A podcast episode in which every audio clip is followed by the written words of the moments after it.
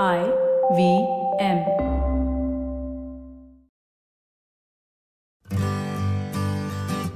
Hi, I'm Utsav, a behavior researcher by training and a slow traveler by passion. Postcards from Nowhere is a travel podcast where I condense a decade of travel experiences and explore not just the where, but also the why and how to travel. My stories emerged from slow traveling the less explored parts of the world Bosnia and Herzegovina, Armenia, Uzbekistan, and even China. At the end of each story, I give practical tips and new ideas about how to travel better. This week, I take you to the UNESCO World Heritage Site of Petra, a city so old that it holds the hymns of nature, the antidote to our urban living. In 1845, John Burgon won the Newdigate Prize. It is awarded to students of the University of Oxford for the best English poem by an undergraduate. He wrote the poem about a city which he had actually never visited. He wrote, It seems no work of man's creative hand, by labor wrought, as wavering fancy planned, but from the rock as if by magic grown, eternal, silent, beautiful, alone. Not saintly grey like many a minster fane that crowns the hill and consecrates the plain, but rose red as if the blush of dawn that first beheld them were not yet withdrawn. The hues of youth upon a brow of woe which man deemed old 2000 years ago. Match me such marvel save in eastern clime, a rose red city, half as old as time, a rose red city, half as old as time. Burgon was not exaggerating when he called this city half as old as time. To his generation, the age of time was quite definite, for Adam was created in the year 4004 BC. So in 1845, when Burgon wrote this poem, time had been exactly 5,849 years old. If we go back through half of it, we locate the founding of the city in 1080 BC. About 130 years later, a New Zealand born nurse, along with her friend, was traveling through the Middle East when she met a charismatic Bedouin named Muhammad. Where are you staying? Muhammad asked. Why you not stay with me tonight?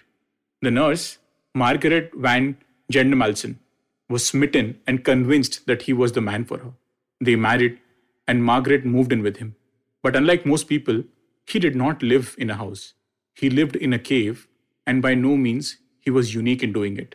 What Burgon described in 1845 and what Muhammad and Margaret eventually called home was the exquisite city of Petra, by far the most famous attraction in Jordan.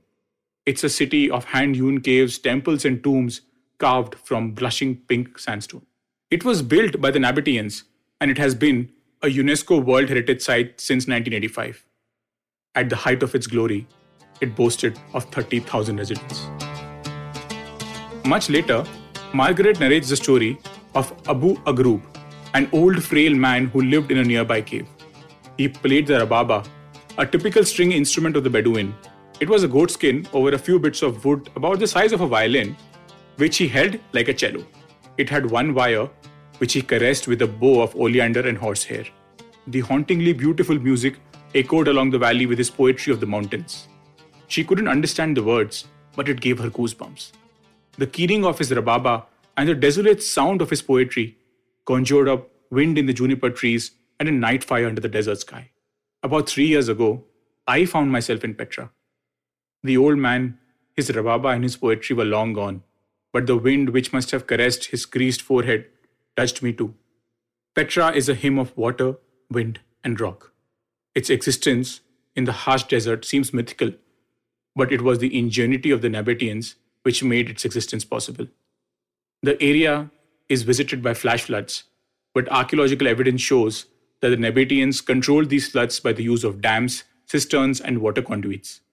These innovations stored water for prolonged periods of drought and enabled the city to prosper. But what really put me in awe of Petra was the landscape itself. You enter through the Siq, which translates to shaft and is the narrow gorge entrance to the city of Petra. It's high and anxiety inducing and was formed by centuries of water flow cutting through the sandstone. Along the cliff curves are water channels. One channel was used for agriculture, the other to offer water to people and animals. As one walks further, you see the crown jewel of Petra, the treasury, and your entire idea of how large the place becomes distorted. You need to crane your neck to see the place, and its vastness fills you with this feeling of smallness, a sense of inadequacy. As you continue your journey into Petra, the tombs and caves can be seen far up into the mountains on each side, crowding and overlapping remains of a city that once teemed with people. As I meandered my way through this ancient city, I wondered were the Bedouins in awe of Petra? And if yes, how did it mold them as people? Here is where science gives us some answers. In a paper published in the Journal of Personality and Social Psychology, researchers found that those who experienced awe showed greater generosity in economic games. It also led to an increase in ethical decision making and compassion. An induction of awe in people led to increased helpfulness, greater ethicality, and decreased entitlement. And one central theme around all these findings was that awe gave them a feeling of smallness, insignificance, and something greater than the self. It struck me that some of the most hospitable people I encountered were those who lived in the toughest regions of the world, from the Himalayas in India to the desert dwelling Bedouins of Jordan.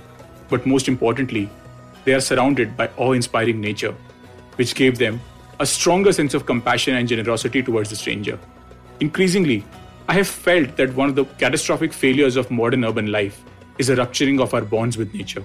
Our lives have become hymns of comfort, technology, and money. But maybe, at least in some small measure, just like Petra, we need to also sing the hymns of water, wind, and rock. What our lives need today is for the sounds of the rababa to soothe the frayed nerves of our human existence.